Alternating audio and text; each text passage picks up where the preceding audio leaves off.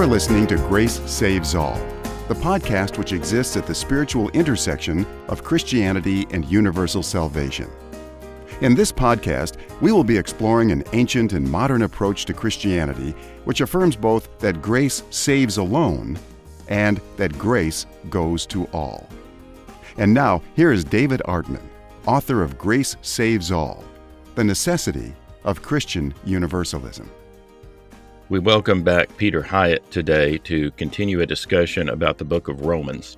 Peter has been a lifelong serious student of Paul's letter to the church in Rome.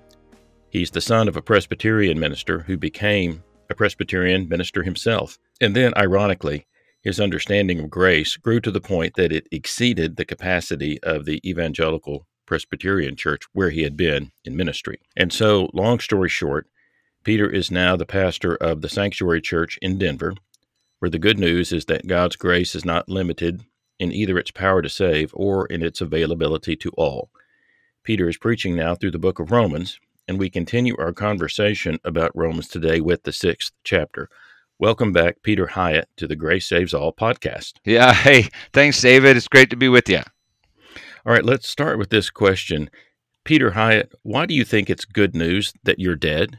Yeah, yeah. Well, because I'm my own biggest problem. I mean, when I really uh, get down to, you know, why do I stress? Why am I nervous? What, what, what, what are all the, what are all the things that really uh, haunt me? It all has to do with my um, myself or my ego, what Paul would call the old man. So, uh, discovering that he's actually dead is something of a relief because I, I think in so many so many ways we're all trying to kill the old man and be set free from ourselves. And maybe that's the big shock in the gospel is that the very thing that Jesus is wanting us to set us free from is ourselves. And we have always have this weird, sneaky way of twisting things around so that ourselves save us from God. But it's God that's interested in saving us from ourselves and help us to be the self that He made us to be.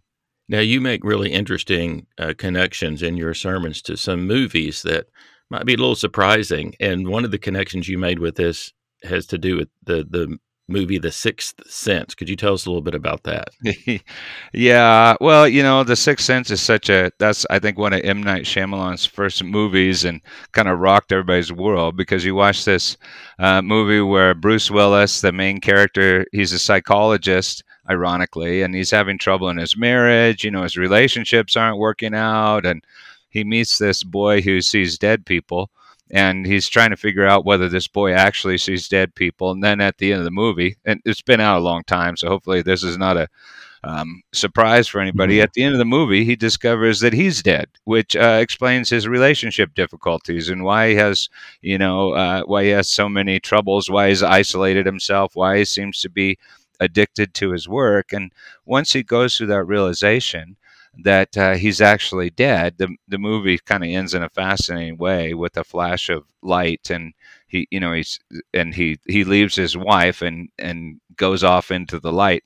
Um, but uh, I use the movie, the clips from the movie, because uh, it turns out that's actually I think that's actually a very biblical idea and part of the you know you said you wanted to talk about romans 6 and i kind of panicked a little bit because there are so many paradigm shifts in romans chapter 6 and and yet um, maybe that movie taps into them um, but one of them is what death is uh, what ghosts are what what um, hades and gehenna are um, what i am. I, I mean I, the second sermon in Romans 6 we titled One Tree and Two Me's, which um, I think is the idea there's one judgment. There's one judgment from God, and Scripture talks this way over and over.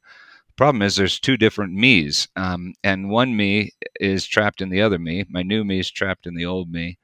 And so God's setting me free from my old me and that then that gets into the issue of what slavery was freedom and then by the end of chapter 6 paul's talking about fruit which blows another paradigm wide open because the way we the way we get fruit is very different than the way you produce works um, but has to do with sex and marriage and babies and all sorts of things. But but the first thing um, ab- about death is yeah is rather shocking um, because i think Paul is going to say here at the start is uh, your problem is that you're dead and you don't know you're dead, and um, I think that's uh, what what in, in, popular culture people would call a ghost. And in my uh, weird experience, praying for people dealing with stuff like at this old church that we rented, I, I partly I began to realize no, those uh, I think a ghost is what Scripture's talking about. Someone that's trapped in Hades, and um, it's someone that's stuck stuck in their old psyche even after after their body's dead. So let me mention this real quick, and then we I should probably we should could launch into things. I I think biblically the way Paul looks at a person is that everybody has this uh, body of sin and death, and he's going to talk about that in Romans chapter six. But we also have a, a physical body and we have a, a psychic body. So when you get to 1 Corinthians 15, he'll talk about the the psychikos body and the pneumaticos body. So I have a physical body that's all about itself. It's focused on itself. So my we can talk about this in Romans 7. My physical body, uh, it's rather shocking when you analyze it, but it exists by eating life and basically pooping death. It it is all about itself. So my physical body only feels its own pain. It only feels its own pleasure. And then Paul talks about this body of Christ, where somehow I feel the pain of other people and I feel the pleasure of the entire body. But I think he's he also says that we have a psychikos body that goes along with that, which is a like a psychic body. And the word psyche in Greek is fascinating because it's often translated life or self, or more strictly, it should be translated soul. But I have a, a mental map that I live with, and my old psyche is all concerned about me. And I think in a kind of a rough, loose way, you could call that my my ego. And I think Paul is saying, I think all of script I think Jesus is saying, I think all of scripture is saying is that if I don't lose my old psyche, if I don't surrender my old psyche to God before I die, I can be um, trapped in that psyche after my body dies. But that doesn't mean that um, truth still can't get to me. It doesn't mean that God can't save me. It's but it's the realization that I can't save myself. So souls that end up in Hades, um, well, they are uh, they are trapped in in a sense, but they're not trapped for God. They're they're trapped because they believe that they are their own salvation, and they're not. So they're trapped in an illusion. And that's the same illusion that we're all trapped in. That's the illusion that gives me such anxiety and fear the waking realization that I can't save myself. So, what is a ghost? It's someone that's trapped in that place after the body dies. Well, one of the things that I've thought about is that, in a way, this is kind of like waking up, and that you, at some point, were awakened to this understanding that you can't make me happy. You can't yeah. save me. Um, me is yeah. kind of a, me is a little bit of a problem, but once you realize that me has died in Christ, then you can begin to live in a new way. And so, one of the things I think that you're doing is just helping people to wake up. Yeah. Wake up to this. And it's such a relief to wake up to. It's a huge relief to wake up to. So what you just said, I think, is so profound. I, I, I think when we when we go to Scripture, we this is what our flesh does it automatically assumes that scripture is saying try harder but when you pay close attention to scripture you realize it's saying try harder until you realize you can't do it and then wake up and i think the old covenant you could maybe roughly call try harder even though it's the old covenant it's all about the new covenant and the new covenant is wake up. The biblical word for that is repent have a new mind.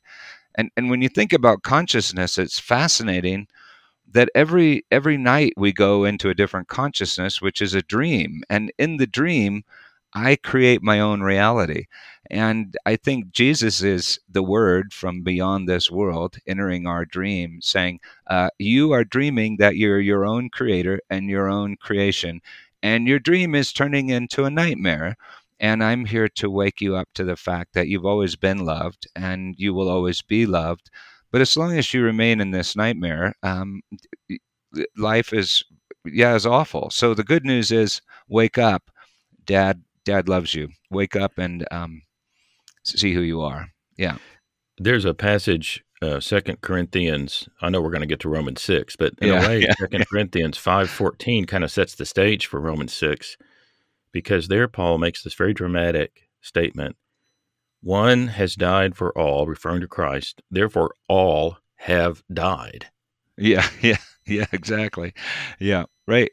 And I and I think that's that's part of the paradigm, the fascinating paradigm shift that to ask the question, well, what is death? And the first and second death are things that John talks about, Revelation talks about, Paul talks about, um, and that in some amazing sense, the, the I think the cross is dramatically tied to the tree in the garden. So the moment we try to justify ourselves, we enter into death and we cut ourselves off from the life of the Father because in just trying to justify myself, just trying to make myself in the image of God, shows that I'm um, I've entered my own dreams because I'm not my own creator.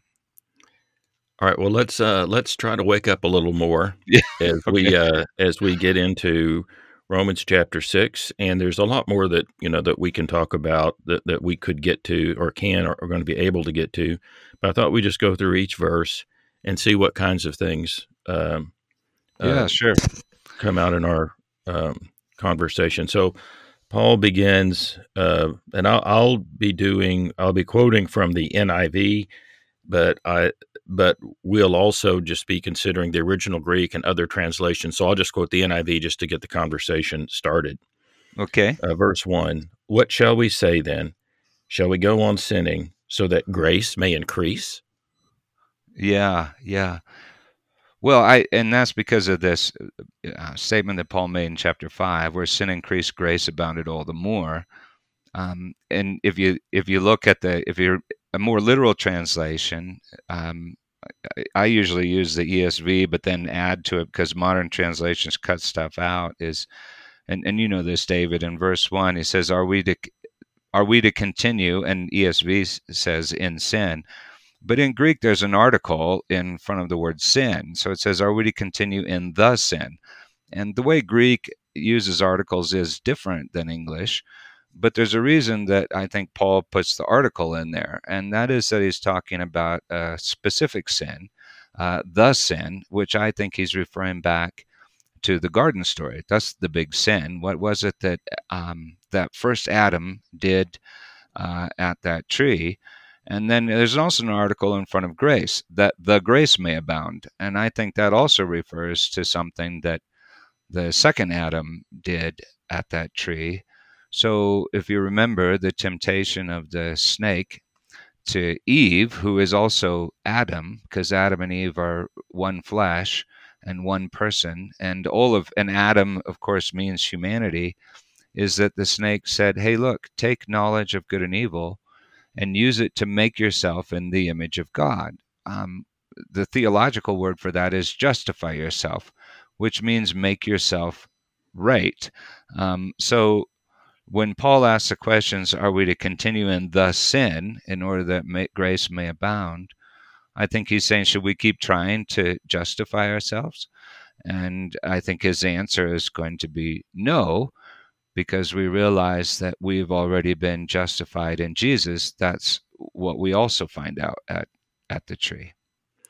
Another uh, thing that is interesting is that, well, I, I think you're right about Paul is referring back to this garden story because he has clearly set that up in Romans five that that's what he's he's really talking about Adam and Christ, and so he's he's he's got that story in his mind. But it's interesting that in in Romans five, he's really made a lot of universal statements about who you talked about that who we are, Yeah. and that somehow just as we were all affected by Adam, we are now all affected by Christ. So when he says, What shall we say then? This is what shall we, the redeemed humanity uh, that has now been covered in the righteousness and life of, in Christ, what shall we then be doing? Um, so it's not, at least I don't see it, uh, as it, it certainly applies to the Christian community um, in Rome, but it also applies to humanity. There's a there's a, a larger incorporation that's going on here. Yeah, absolutely. So when when Paul uses the word Adam um, for the Hebrew mind, and obviously now he's sending this to he's sending this to Greek, so he uses the Greek anthropos. But he's already he's pointed out the story in chapter five. People know that the word means humanity, and just by sending this letter to the Romans, he's not sending he's sending it to people he hasn't met yet. So it's a it's a general epistle. All right, let's look at uh, verse 2. Uh, by no means, and then that's the answer to that question should we keep on sinning that grace may abound? By no means. We are those who have died to sin. How can we live in it any longer? Yeah. Yeah, and that's a that's a I had to brush up on some of my Greek working with this because if you were to just read this and transliterated in the Greek, it would look something like, um, "By no means, how can we who died the sin still live in it?" And there is no there is there's no uh, preposition to. Uh, sin is in the dative case, which means the translator has to figure out what is the author saying. And you know, as I wrestle with it, I go, I don't know exactly what it means to die to sin. But if it's translated we who died in sin, I go, okay, well, I think that's exactly what that first story is about. That God said, the day you eat of it, dying, you will die. We also die by sin because the sin is what cuts me off from God. It's choosing isolation from God. And in a sense, though, we also die to sin in that um, if I when I come to Jesus and I die with Him, I'm I'm I'm confessing that sin. So the dative case can can mean to, in, or by, and I think Paul is harking back to the to the garden story, which is also the story of coming to to the cross. So, I mean, that's a paradigm that I think most people don't talk about. That I think some of the early church fathers saw and artists see. But when I when I come to the cross, I I die to my ego and I receive a new identity, which is Christ's identity. I've enjoyed uh, Jonathan Mitchell's uh, commentary on Romans called Just Paul, and he makes that same kind of note there. He says, There's another important view in reading this noun as a dative of reference that we died to or with reference to failure in missing the target, that of being God's image bearer through obedience to his arrangements. We are thus dead to the old creation, dead to the old humanity, dead to the living out of covenant and going our own way, dead to the sin, uh, which is again, this you're talking about. This is this is personified almost. We are dead to the sin. Yeah. Which, which In I other words, I, I, think you, you wake up to the realization and this works on so many different levels. So anytime you try to wrap up the the cross in one simple statement, there's always more. But when I come to the tree and see the end result of all my efforts to make myself righteous, is that I crucify the righteousness himself, because Paul says Jesus is the righteousness. Well, I I have to wake up to the realization that the whole endeavor is is just dead. I haven't I haven't created me in the image of God. I've created an anti me that's a monster before God. So yeah, there's a, and and I think that's all pictured in the garden story, because um, the Adam humanity takes knowledge of good and evil in order to make himself in the image of God, and then comes back to the tree and discovers that God um, gives grace and makes us in his own image. In fact, he's always done that. It's it's this dream that we have of justifying ourselves or creating ourselves that traps us in this illusion the psychic body that's that's death. It is death. So we all have died the sin mm-hmm. um, we all of us. So how can we live it any longer than verse 3 or don't you know that all of us this is the niv or don't you know that all of us who were baptized into Christ Jesus were baptized into his death. Yeah. Yeah. So when you go to baptism, Paul's really clear in several places that what you're saying is uh, I I'm dead, but I I died in sin. I'd say that's the first death, and baptism or faith is really the second death, um, the death of death. So, and and that's the presence of eternal life. So we've done this crazy thing in the evangelical church where we've kind of given people this message Jesus died so you don't have to die.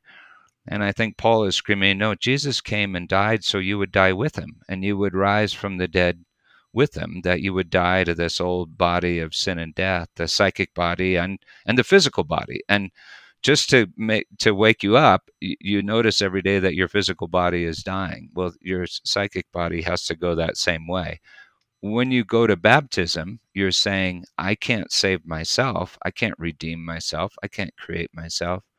I'm trusting God to wash away my sin, the sin, which is thinking I could create myself, and fill me with this new awareness that He is my creator, which is this living knowledge that is Christ's very spirit, which is the very thing He delivered up on the tree that descends into the old empty vessel that is me or the old me. Well, I, uh, I come out of a, uh, a tradition that emphasized uh, baptism by immersion.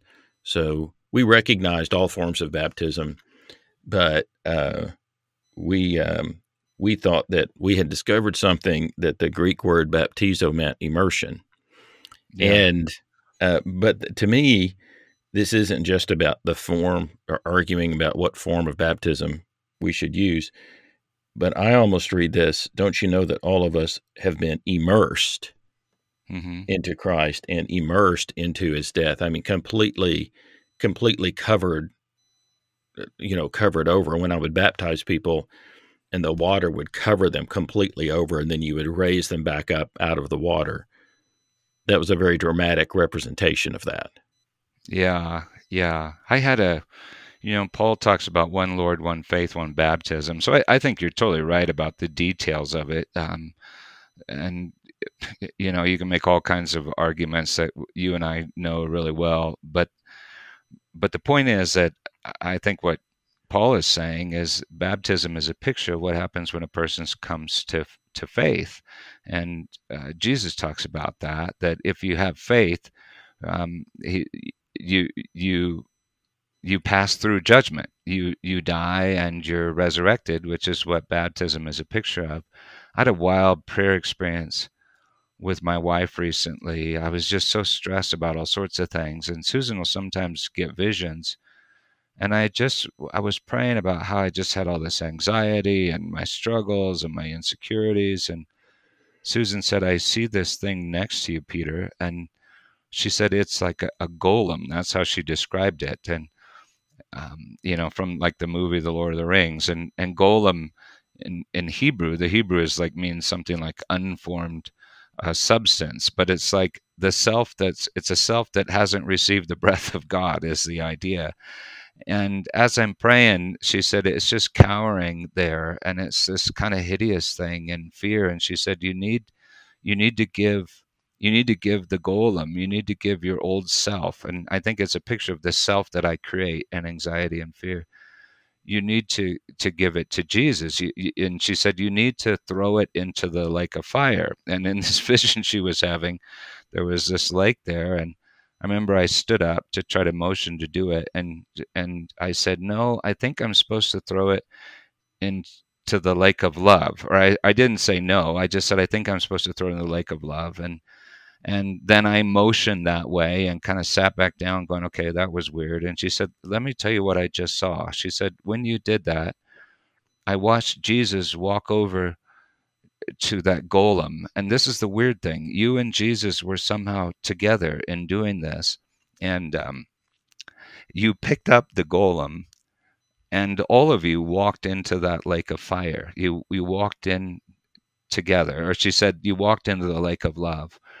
And she said, uh, Then I watched you and Jesus rise out of that lake, and that golem was was left there. And she said, This was the fascinating thing.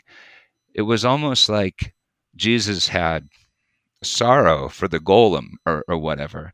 And um, it was such a meaningful thing for for me because I realized, yeah, that's the baptism that I am to remember every day. That that old self, that really is all my trouble, anxiety, fear. Um, that self, I think I create. I have to keep walking back into that lake of fire. You know, Jesus said He came to baptize with fire and baptize in the Holy Spirit. And an interesting thing that happened afterwards is Susan was talking about the vision, and she said, you know, um, Jesus uh, had you um, walk that golem, that old self, into the the lake of love, and um, he told you to walk into the lake of love. And I said, well, no, I was the one that said lake of love. You, you had said lake of fire, and she said, no, Jesus told you lake of love. And I said, no, I said lake of love. And she said, you mean you don't you don't know? And I said, what? She said, when in the vision I watched Jesus uh, walk up to you and and whisper in your ear, call it the lake of love. And I hadn't, and which just uh, kind of blows my mind because I'm I'm thinking, how often does Jesus do that? So so that every good thought I think is really comes right from his spirit.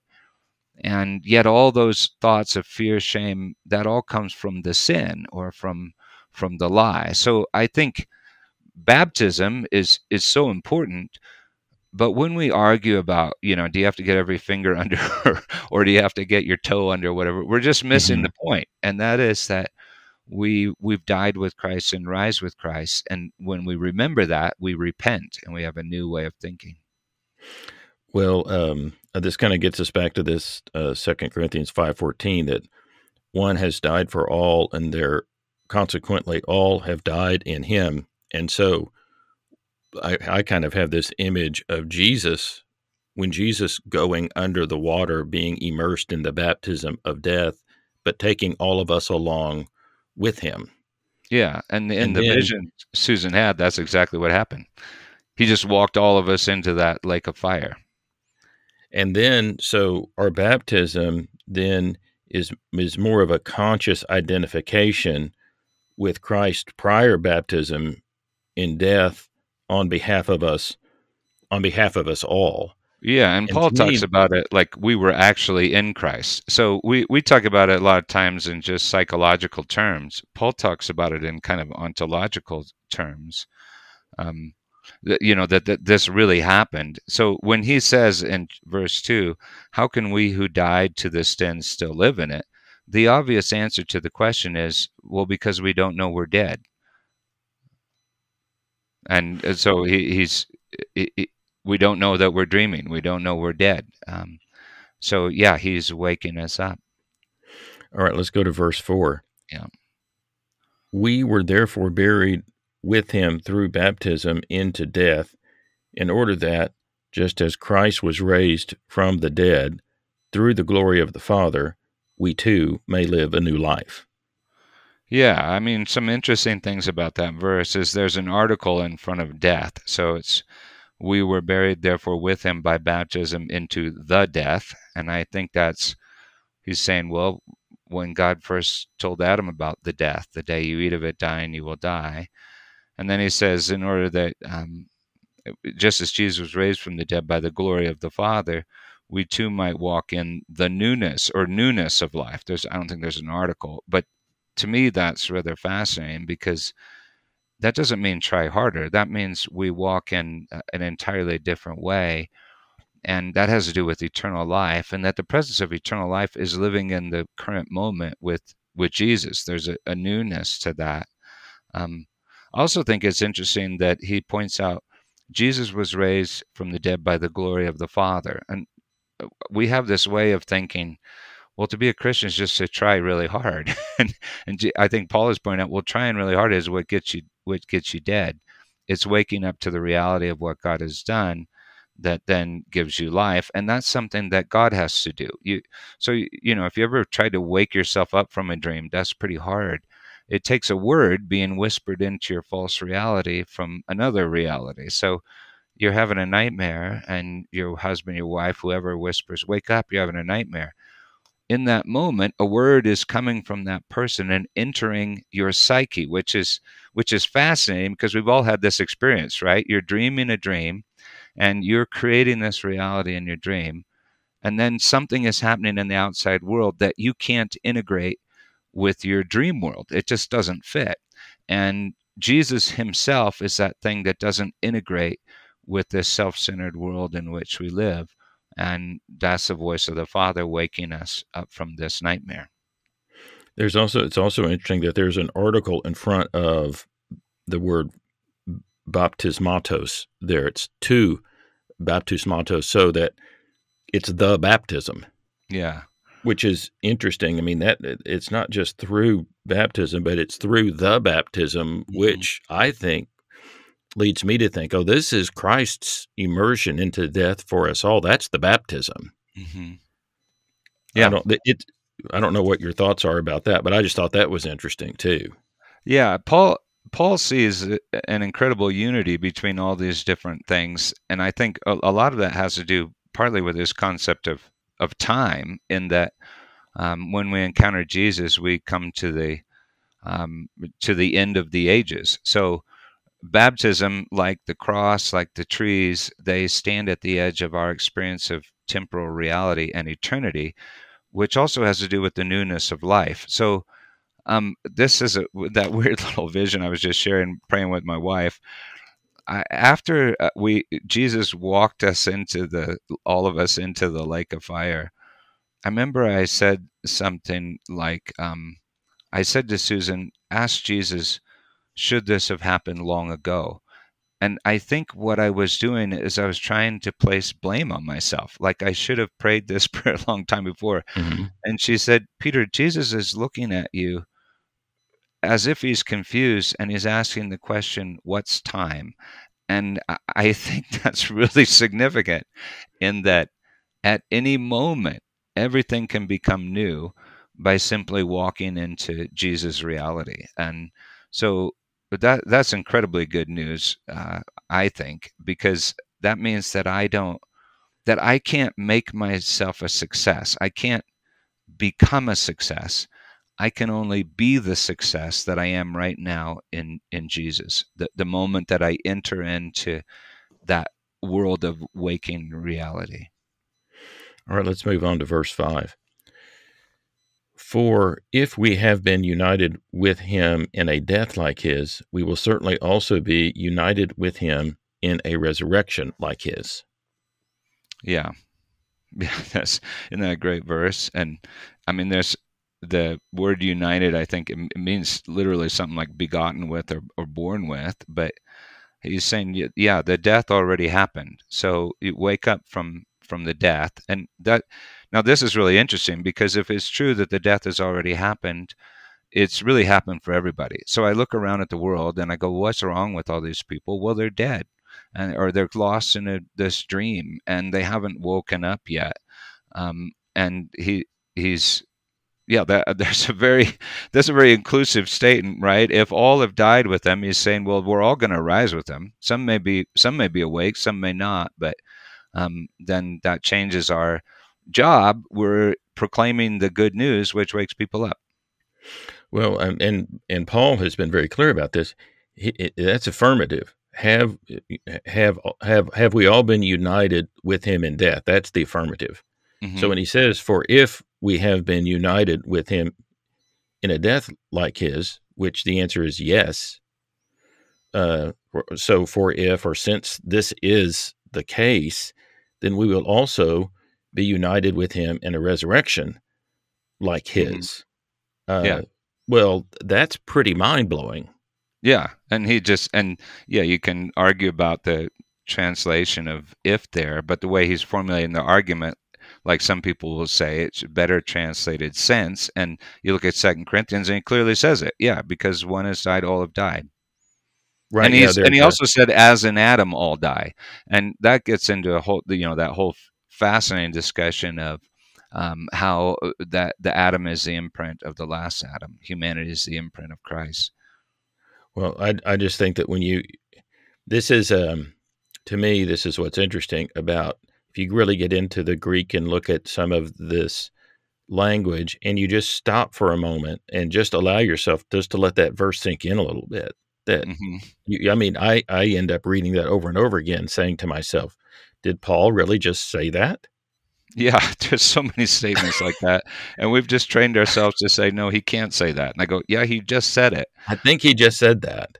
Well, and that's and this is the huge paradigm shift, and it, it all makes sense if God is still in the process of creating humanity in His image in space and time. It doesn't make sense if this life is some sort of test where God's trying to figure out who's good enough or strong enough or fit enough to merit His His mercy. All right, let's look at verse six.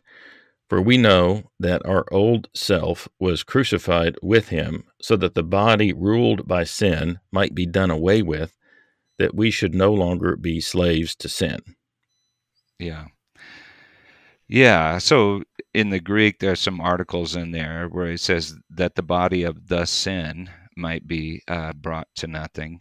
And I think that's what I was trying to say when we started the talk at the at the at the start that we really Paul says we have a sin body, um, and this there are kind of a couple components to it. There's a physical body, and then there's also this psychic body, and it needs to be brought to nothing. In other words, God needs to reveal that it's an illusion. Like you have dreamed up this thing you call yourself, and uh, the dream is turned into a nightmare uh, you are not your own creator. I'm your creator, and I'm going to reveal to you who you truly are. And that's incredibly good news. Well, what, what it kind of says to me is that the body that is dominated by the sin has been demoted or removed from a position of leadership that it's it's no longer in charge of me so it can't it cannot run the show it, right, because I, I see that it's an illusion and it's death. And that body runs on the idea that I have to create myself, I have to justify myself. I think a great name for it, what in casual parlance, is ego. And you know, now so much of the world is waking up to the um, to the deceptive nature of the human ego, and yet so much of the church, I think, is still trapped by it because we because we live by the law, what Paul would call the law, um, knowledge of good and evil used to justify the the self. That is that is a great irony that the church has, by and large, ended up kind of recreating the problem. Yeah, which which eh, which is inc- incredibly biblical because now Paul, you know, towards it, eh, it's further along you get in Romans, he's going to talk about his kinsmen, the Jews. When he talks about the Jews, I think we should probably be reading the church. Uh, it's his religious group, and that's the deceptive nature of religion, and we shouldn't. And we should always remember, it it wasn't the tax collectors and sinners that crucified Jesus. It was the religious folks. Because if he justifies you, it means that you cannot justify yourself. And so much of religion is about sneaky ways to justify the self. All right, verse 7. Because anyone who has died has been set free from sin. Yeah, this verse is so huge. So I, I was kind of blown away when I got this into the Greek. The word set free is dikaiotai, which translated everywhere else is justified. So if you read this verse literally, and it's not that they, it's not that the way they translate it is untrue. It's just they decide to translate it that way here because they can't figure out how to fit this into the old paradigm. He writes, "For one who has died has been literally justified from the sin." and justified means made right. In other words, you needed to die. So, what is it that God wants? He just wants us to give up this vain pursuit of making ourselves in His image. So, so far in Romans, Paul says we're justified by grace, we're justified by the faith of Jesus, we're justified by the resurrection of Jesus, we're justified by the blood of Jesus, we're justified by the life that is Jesus, and now he says we're justified by dying. And what are we dying to? We're dying to the Antichrist. We're dying to the imitation Christ. And what is the imitation Christ? It's Mises. It's what I call Mises that P- Peter Hiett is saved by me, the old me. And, you know, Jesus is uh, Yeshua, which comes from Yahweh and the word for salvation. Jesus literally means Yahweh is salvation. But there's a part of Peter Hiett that believes Peter Hiett is salvation. I cannot believe those two things at once. If I believe, fully believe, that God is salvation, I cannot believe that Peter Hiett is his own salvation. And this is where the gospel becomes incredibly offensive um, to people because it's the death of my ego. Once I really come to the cross and I see what it means, well, I'm not better than anybody else and I'm not worse than anybody else. I'm different than everybody else, but God is writing a unique story with me. He's writing a unique story with everybody. But the story is always good because uh, He's making all of us in His image and He is He's love. Well, it's it's it's neat now that there's uh, that there's free online interlinear, um, Yeah. you know, Greek English New Testament totally. because you can anybody can go to any of those sites and see that that that this set free this is really the Greek word there is dikaio, which Yeah. is such an important uh, word that runs all the way through Romans. And whenever you see that word, once you learn to look for it in the Greek, it kind of alerts you to oh, this is a big this is a Right. this is a big Right. concept here. and that DK is righteousness is big too because it it means God's the one that makes me right. I don't make me right, and um, that's where. and- then ironically, you are set free. But what you're set free from is yourself. All right, verse 8. Now, if we died with Christ, we believe that we will also live with him. hmm Yeah. So. Yeah, we've we've been united with Jesus, and He died, and God raised Him from the dead, and that's uh, yeah, that's the pattern. Now, there's a, um, uh, you know, the- in the old way of reading it, I'm- where I might have read this before. Now, if we died with Christ, which raises the question, well, have we died with Christ or not? Well, Paul is clearly affirmative. Right, right. that this is that uh, so this is this, this to me that that ae in the greek this is where it carries that that that idea of sense that it's something so for if this has happened or for since this is the case so for since this is the case that we have died with christ what we believe is that we will also live with him. Yeah, and that's where it's so important that people just read the whole book of Romans in one sitting, sitting and keep reading it because Paul has spent five chapters arguing that we already died, that all have sinned and fallen short of the glory of God, and so all are justified by his grace as a gift. So when he says when he uses the AE there uh, it, that gets translated if, we was saying if this, and he's just spent five arguing chapters arguing this is true. We we died with Christ and he just said it at the start of the chapter, then this other thing happened. So the whole verse of the day thing in Romans is really frustrating because I'm like, well, you know, if you took one of my letters and said, I'm going to have a sentence of the day from Peter's letters, I go at the Mhm. end of five years, you'd have no clue what I was writing the letter about. All right, verse 9. For we know that since Christ was raised from the dead, he cannot die again. Death no longer has mastery over him. yeah. Yeah. I, I, I don't know what to say about that That's fairly straightforward. verse. Yeah, that, um, that once you once you've died to something, you don't need to die again. So, uh, uh, you know, and this is an interesting argument I would think against the idea of eternal conscious torment because they talk about some sort of endless death, which biblically is just a bizarre concept. Um, so Jesus died. Once you get your dying over with, you're done with it. Yeah, that is interesting. In Paul's in, in in this chapter, you can see that he's going back and forth between death and life, not between life and eternal torment. Right. That- That that's his clear paradigm there. Yeah, eternal for me. uh, The more I look at scripture, I'm going just this eternal torment idea, or I should put it this way: endless torment, because I do think our temporal reality gets tormented by eternity. Yeah. but that's a Or different idea. aeonius, or aeonius torment, torment in the age to come, or the aeonian torment, or the the torment that comes from God towards Well, I- us. My picture of being baptized, my prayer, I think I was being tormented by eternity, and eternity is the truth that I'm loved by God, that He justifies me. That's torment to my ego that thinks it justifies its itself. Um, but yeah, the idea of in chronological time, an endless death in chronological time is really a bizarre idea because it never comes to an end, and that's a bizarre idea too because Jesus is the end of all things.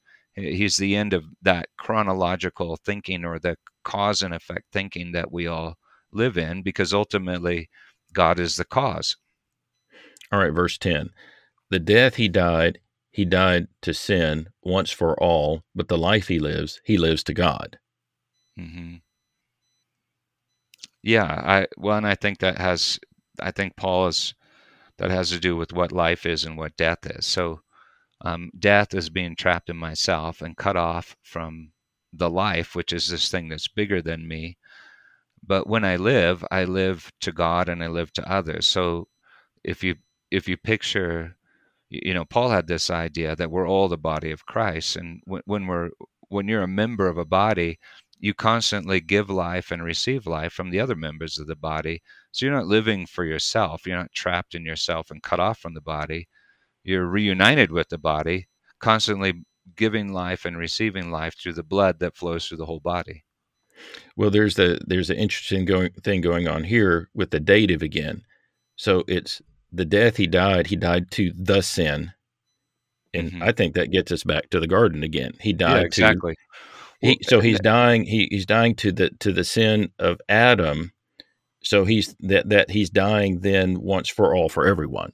Yeah, so so exactly. So and you think about the sin of the Adam, what happened immediately after Adam took the fruit? He began to hide. He cut himself off from the presence of God and God goes walking in the garden and I think Adam at this point is really a you know, there's so much going on in the picture, but the thing that separates um, Adam from God is Adam's consciousness um, ha- he started dreaming the dream that he's his own creator and he can't stand the presence of his creator.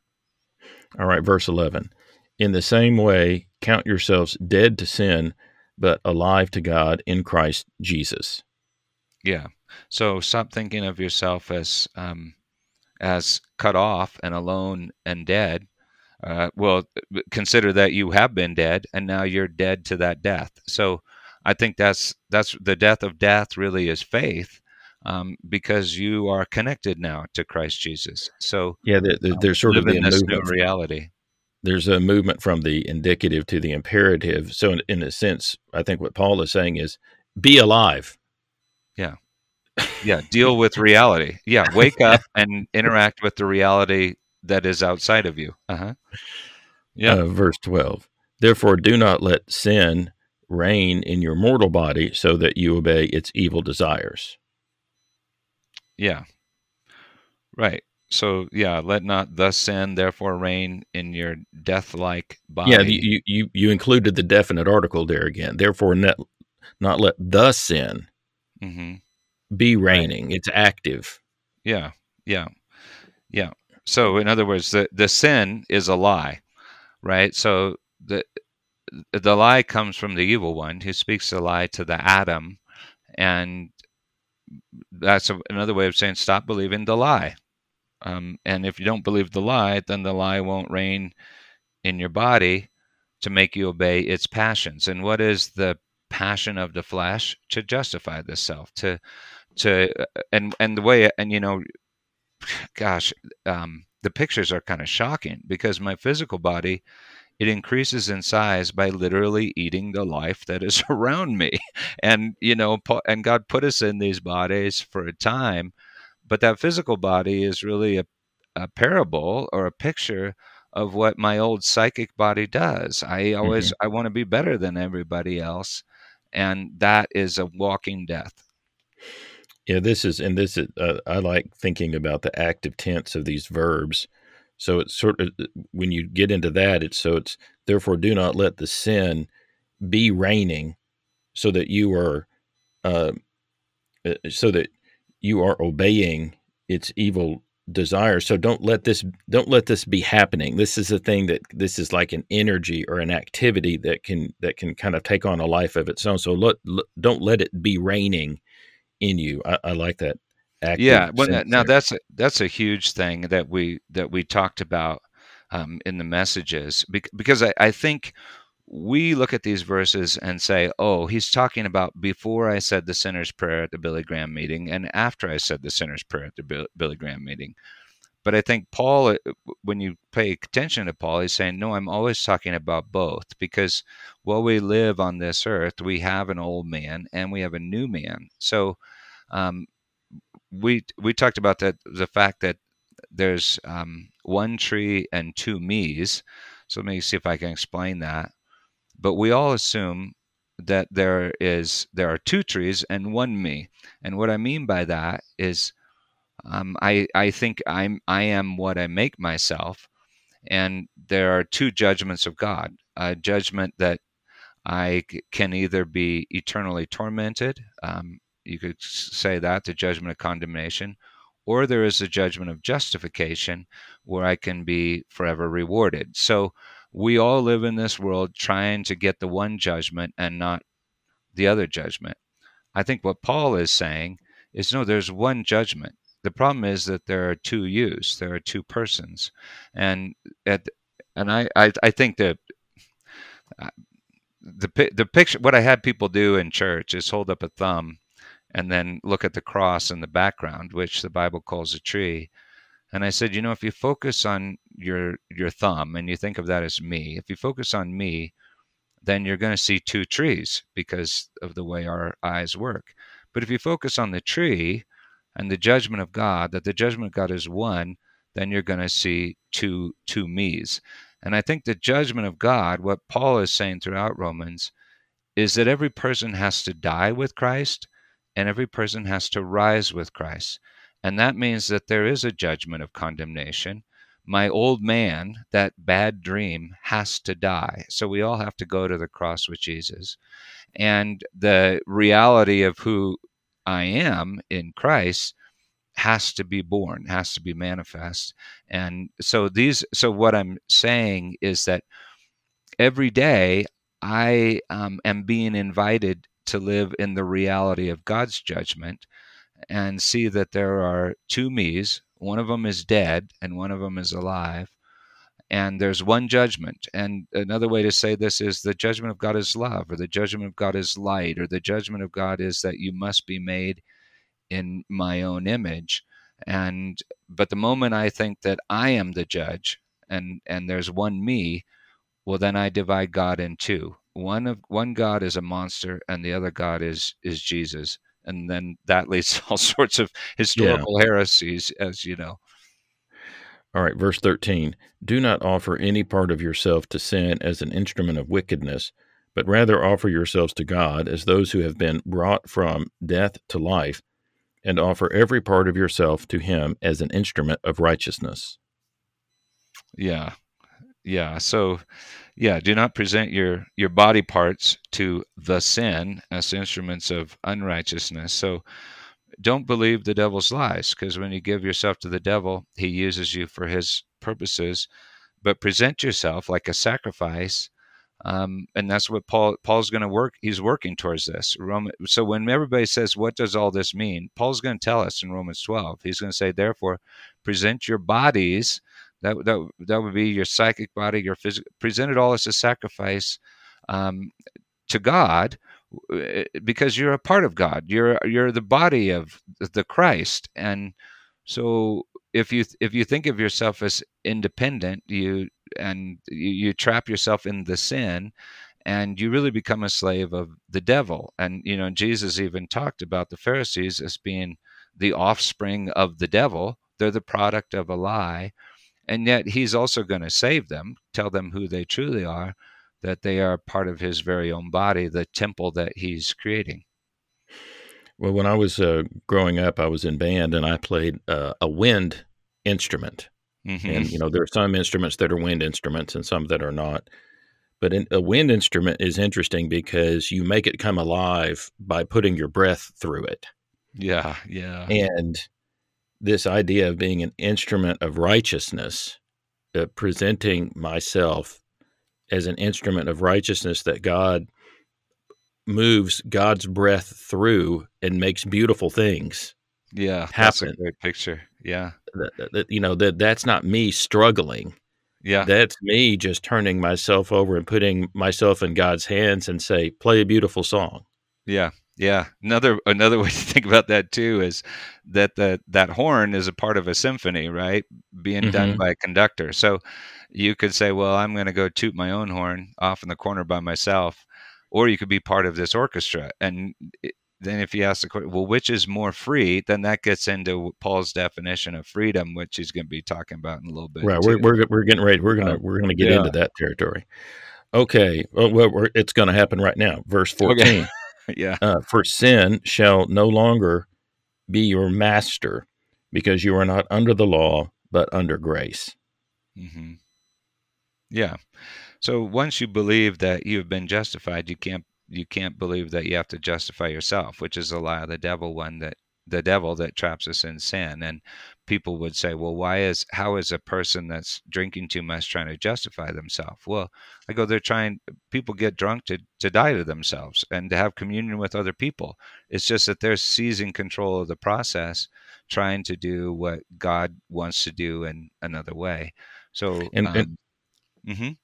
and we're getting into. Uh, and, and, as we get into this last the, the second half i think of, of chapter six we're going to be talking about masters and slaves and that's very difficult language for us to understand we're not used to that right. um, that terminology or that way of thinking but in the ancient world everybody kind of understood themselves to be under the mastery of of another uh, yeah. the emperor I'm, I'm under the mastery of the emperor, and there were a lot of people that were in slavery, but it was a diff, it was different kind of slavery than than the very pernicious uh, uh, uh, skin color based slavery that we ended up with in the United States. Slavery was a different kind of arrangement in the ancient world where there was people were discharging economic debt or they had been defeated in a war or something like that. But but they were familiar with this idea of having masters or being slaves in in in a different societal context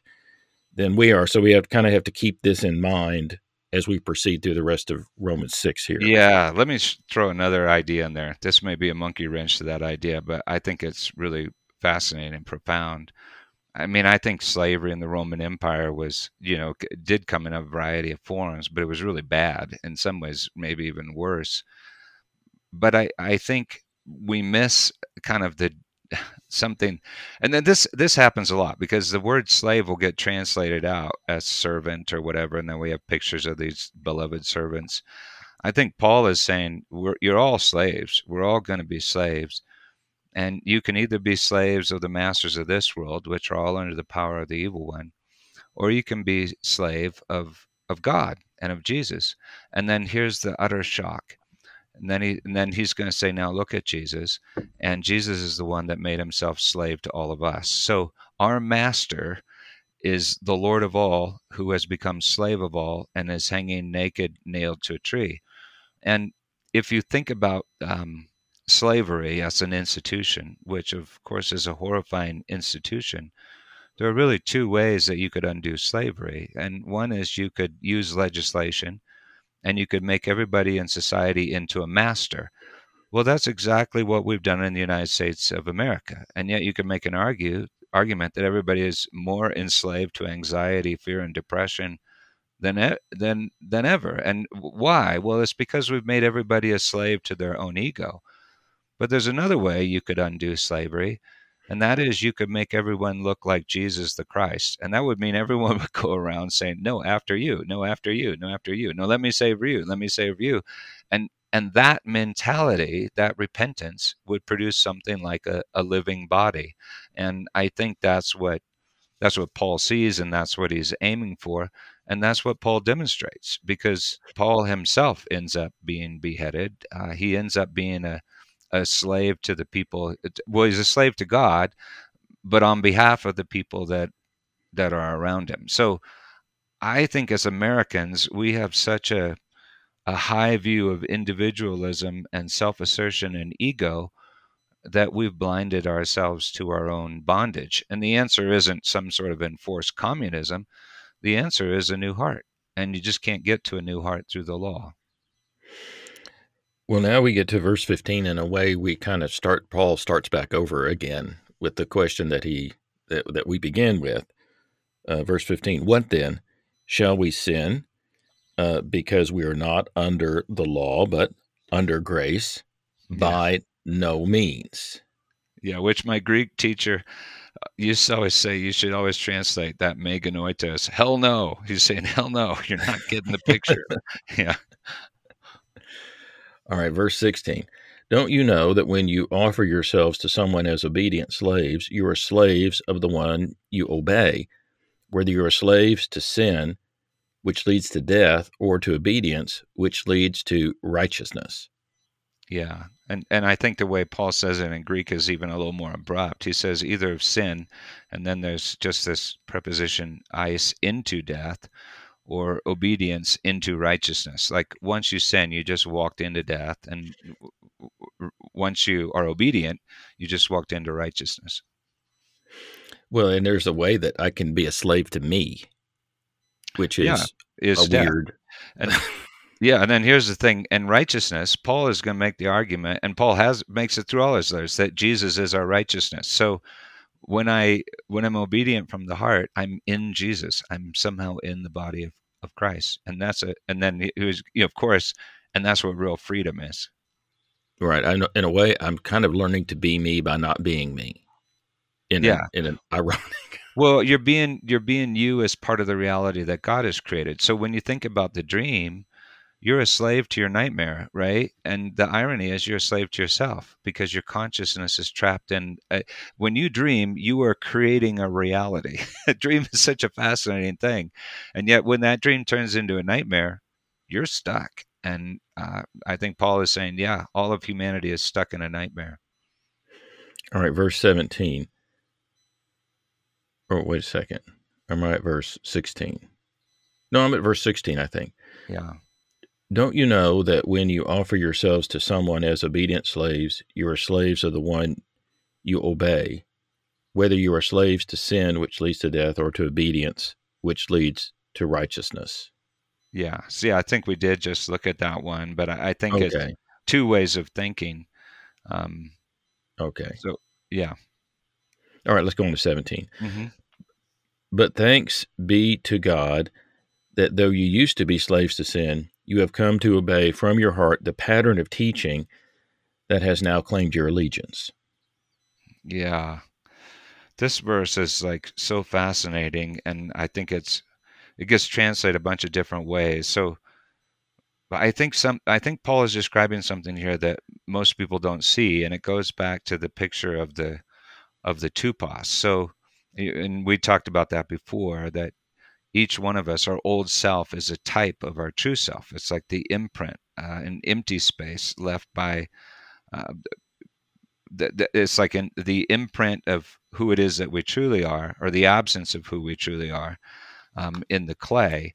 And w- when he says the pattern of the teaching, he uses the word tupos that he's already used when he said right. that um, that we are that Adam is a a tupos of the one who is being about to be.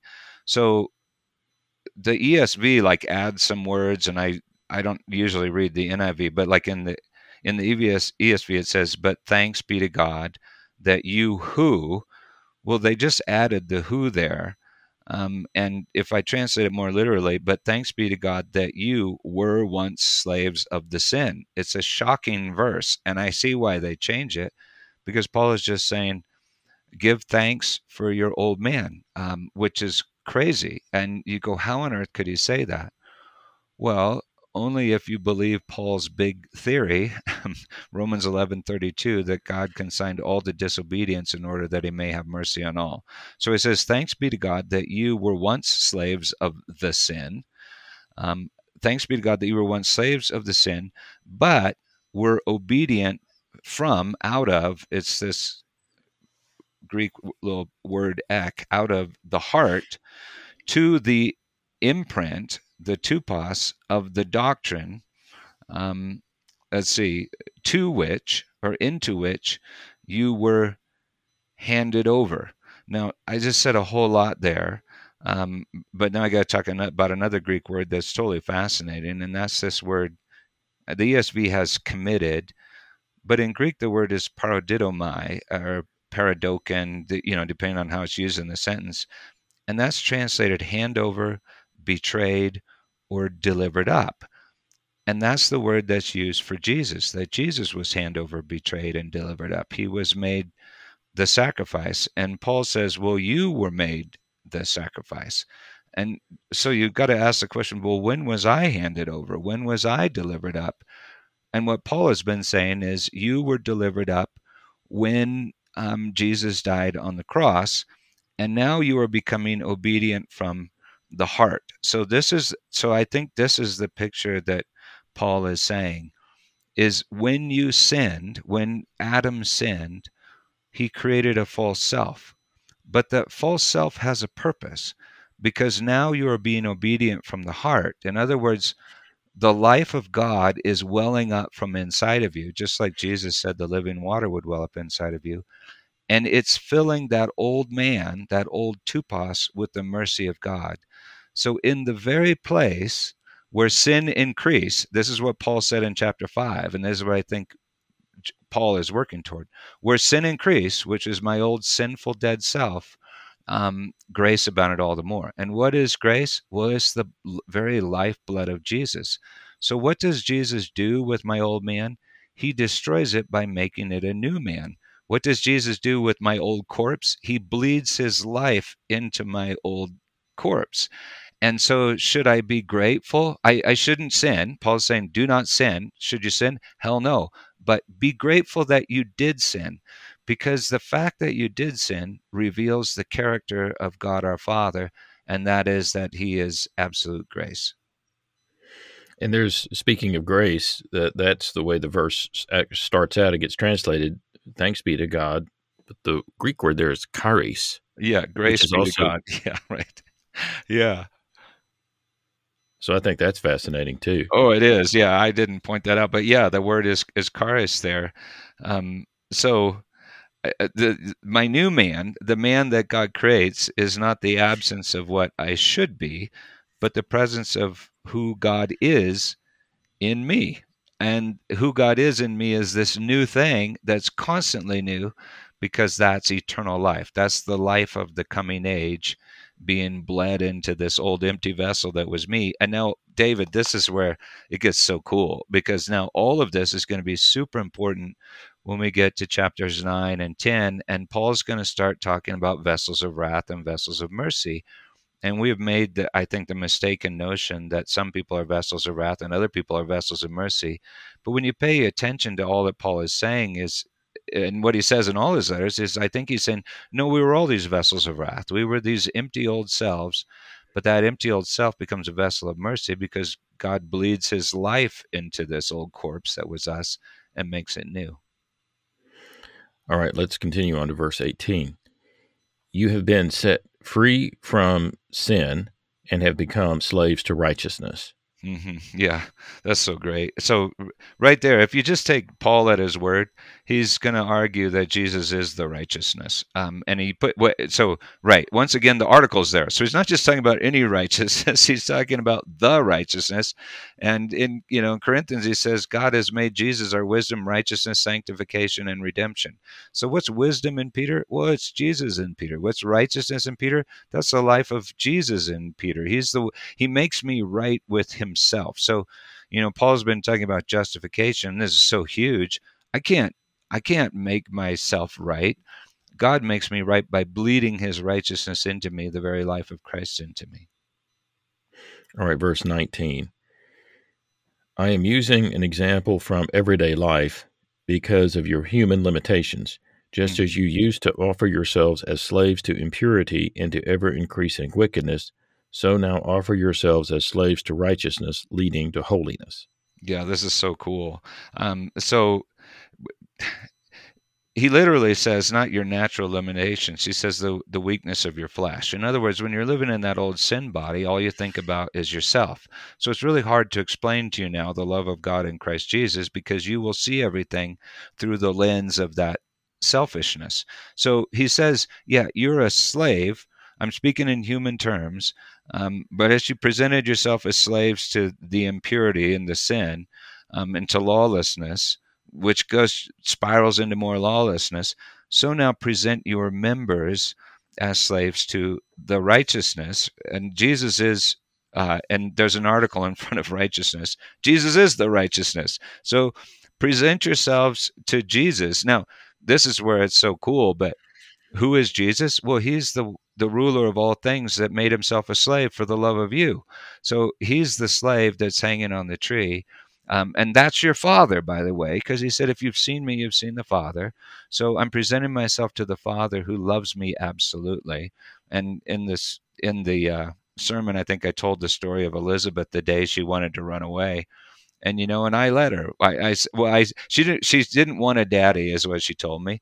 So I said, okay, Elizabeth, you don't have a daddy. And I just stopped talking to her.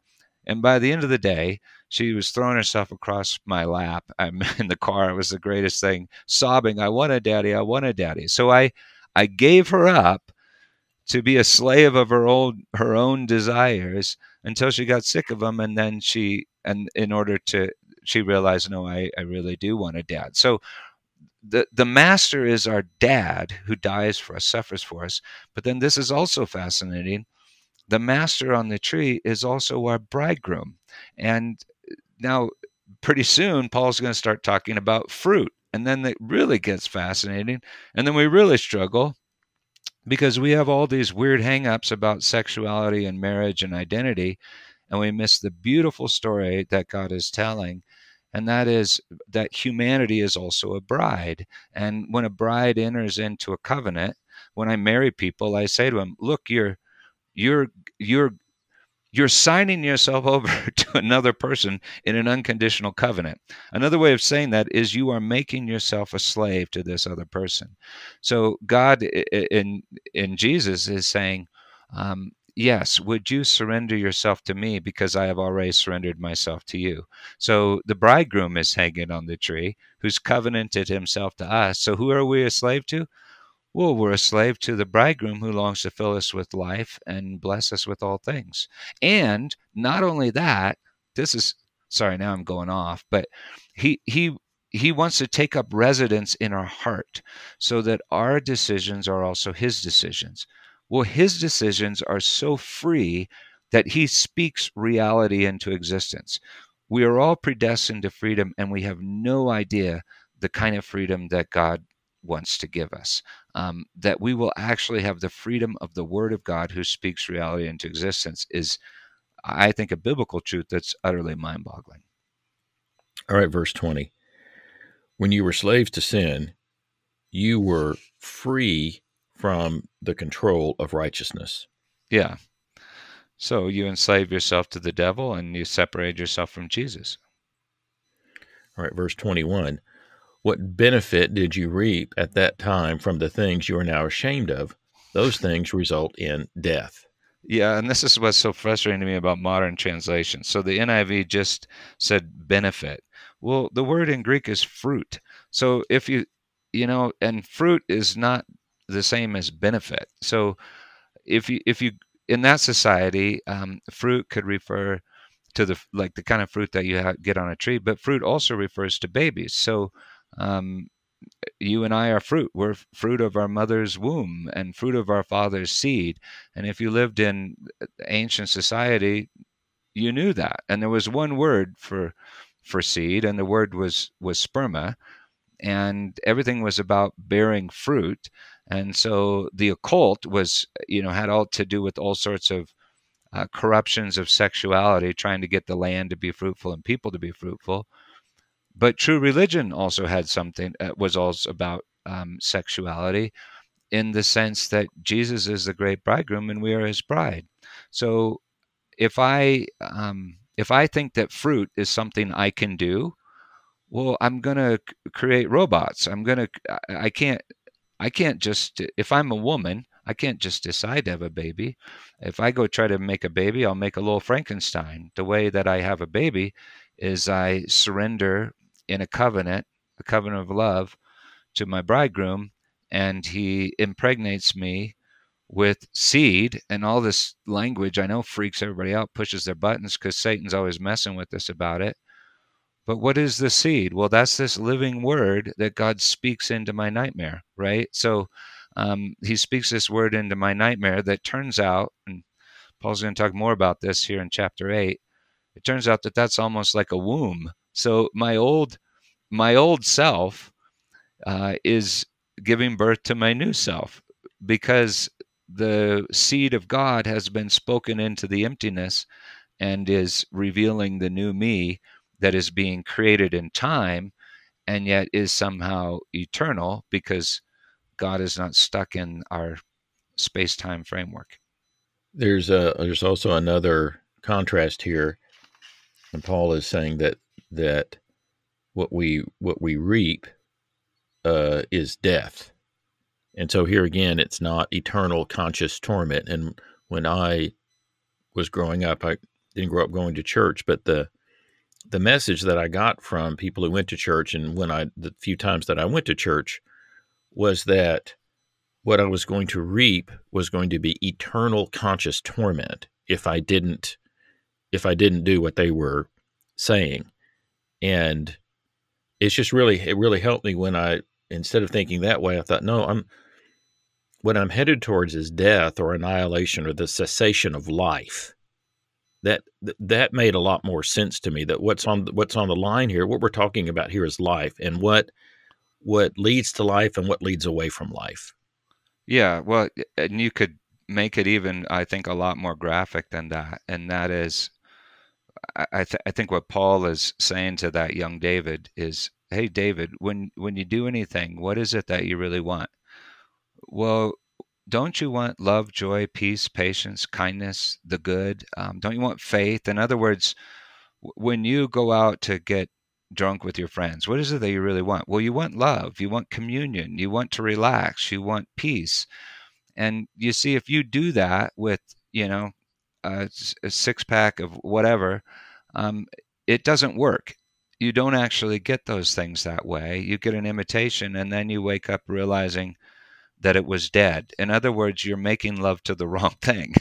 and and but if you but if you surrender to righteousness, well, those things are going to start showing up, and those are fruit. So, uh, life is like one long lesson in this verse. God says, okay, you go try to make life on your own.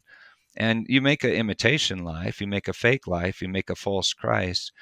And then we all die. And we don't only die physically, psychically, we die because you realize, you know what, this just isn't working the way I try to rule the entire world. And I'm dead inside. That's what Paul, you know, uh, Solomon would talk about vanity of vanities, all is vanity, and striving after the wind. But when I stop and realize that the wind has been striving after me, the Spirit of God is striving after me, and I surrender to their living righteousness. So, so the righteousness is Christ. He's not a dead thing; he's a living thing, and he inhabits. He inhabits that communion, and he is love, joy, peace, patience, kindness, goodness, gentleness, faith in me. All right, verse 22. But now that you have been set free from sin and have become slaves of God, the benefit you reap leads to holiness, and the result is eternal life. Yeah, so check this out. Now, this is a literal translation, okay? So remember the word benefit is actually fruit, but this would be a real literal, um, right from the interlinear sort of translation. But now that you have been set free from the sin and have become slaves of God, you have your fruit unto sanctification or unto holiness, and the end, eternal life. In other words, when you um, become a slave of God, when you surrender to God, you have love, joy, peace, patience, kindness, goodness. They're they're in you. God's in you, and the end. Now, this is utterly fascinating, but John and Paul both talk this way. Jesus is the end. And who else is Jesus? Jesus is also eternal life. So when you surrender to God, you have eternal life in you. You have an eternal seed in you that's growing and bleeding his very life into you. So it's not this, um, we tend to translate with this paradigm of cause and effect. Like I do this thing for God, very transactional, and then God does this thing for me. Paul isn't writing that way. He, he's writing about waking up to the reality of what God has already done. So it's not about what I can do is the very what I can do is the very thing that imprisoned me in the first place. And we we always we seem to always want to translate back into that paradigm. And that's what pastors want to do with their congregations, get them to do something that they want them to do. And Paul is saying, no, I want you to wake up to what's true and stop living this nightmare that is your own ego. Well, another thing that's interesting here is that word that gets translated end is the Greek word telos. Yeah. And as I think about that, when I think whenever I hear the word end in English, I think, well, what what happens after I die? What's the end, the ultimate end?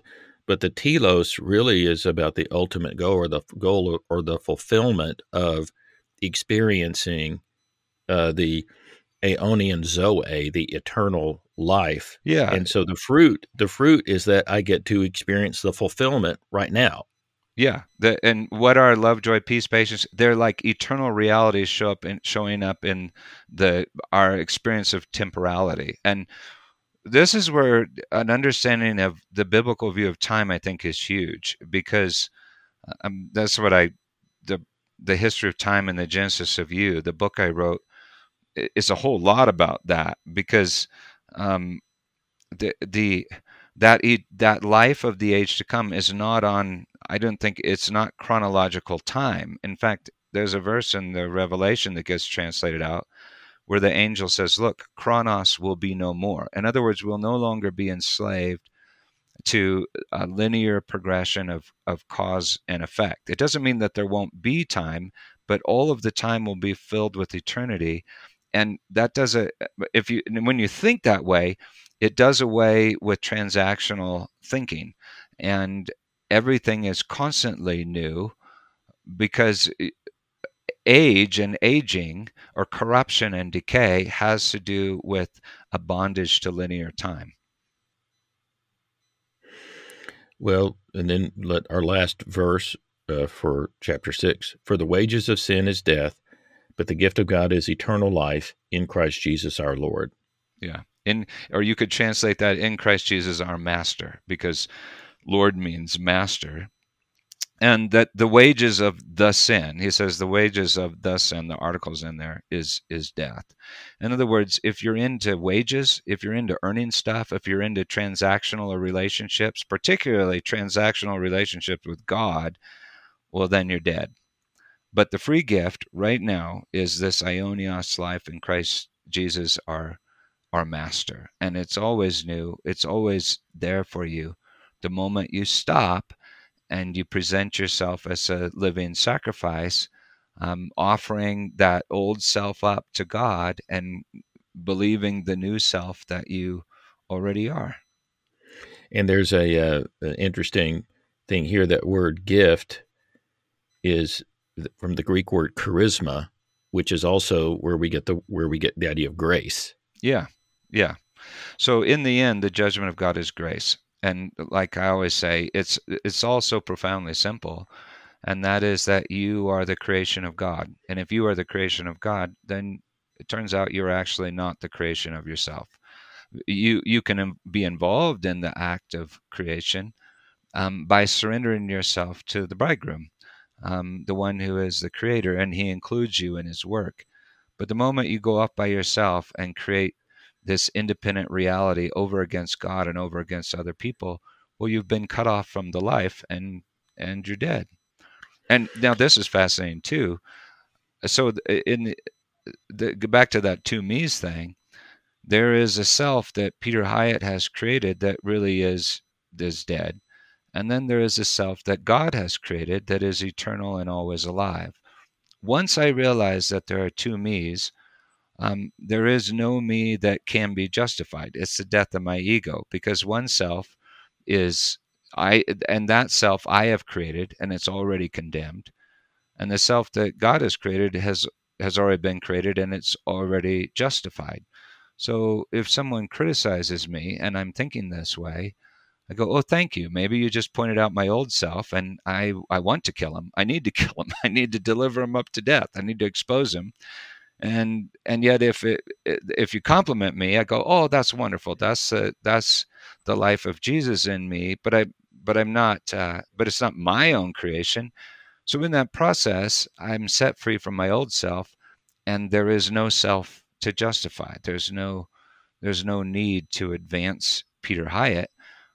The, the only desire is then to worship god and i think that's where god is taking all of us Well, one of the things that's been uh, interesting to me in this journey as I have come to see grace just becoming finally everything.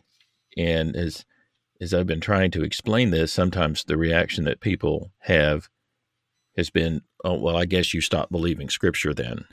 And so, actually, it's kind of it's kind of the reverse. It's actually been a more intimate engagement with Scripture that has gotten me here, and so that's why I appreciate these conversations with you, where we're just walking through we're we're just walking through the the whole the whole text. And I appreciate your sermons that you do on this and I appreciate your time just taking just walking through the Greek text with us.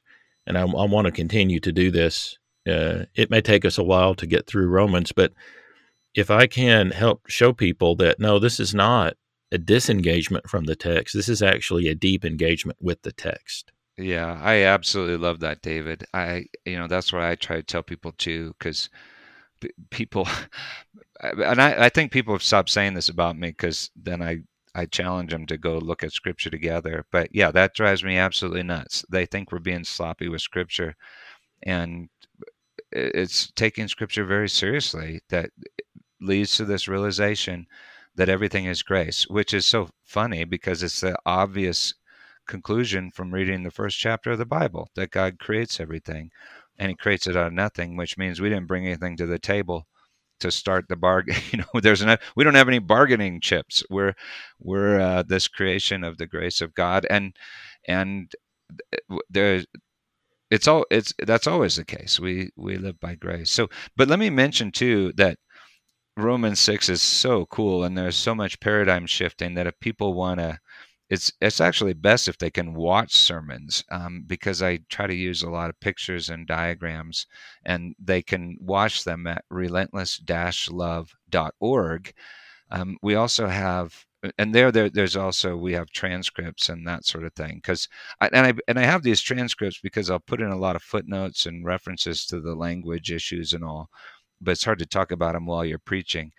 Um, and then uh, also, we have a Peter Hiett channel on YouTube where people can watch them. But I know you listen to the podcast, which is great too. But I often feel like um, some things would be easier to understand if people saw the pictures. So, um, well, so anyway, I would encourage people to watch these four sermons. Uh, well, I was thinking uh, this morning, the thought came to me that Peter Hiett, you are like a spiritual alarm clock. You are you are helping us to wake up, and I really enjoy the chance to walk through. Uh, I have some familiarity with the Greek, and I enjoy studying the Greek. But every time I get to talk with you about the Greek text, I learn even more. So I really appreciate these uh, conversations and your sermons and your scholarship, and it's just all leading to such a wonderful, helping us wake up to such a wonderful realization. So God bless you in your in your ministry, and we will continue to be following you and looking forward to more conversations. Yeah, thanks for doing this, David. You're awesome. I love this podcast, so um, appreciate you and this and this uh, podcast. All right. Well, we'll talk to you soon. Okay. Bye bye. Thank you for joining us in this episode of Grace Saves All.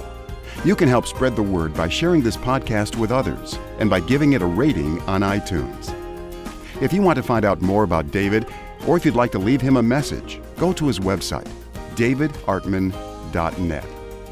In the meantime, let's work together to help a hurting world know about the greatest news ever announced.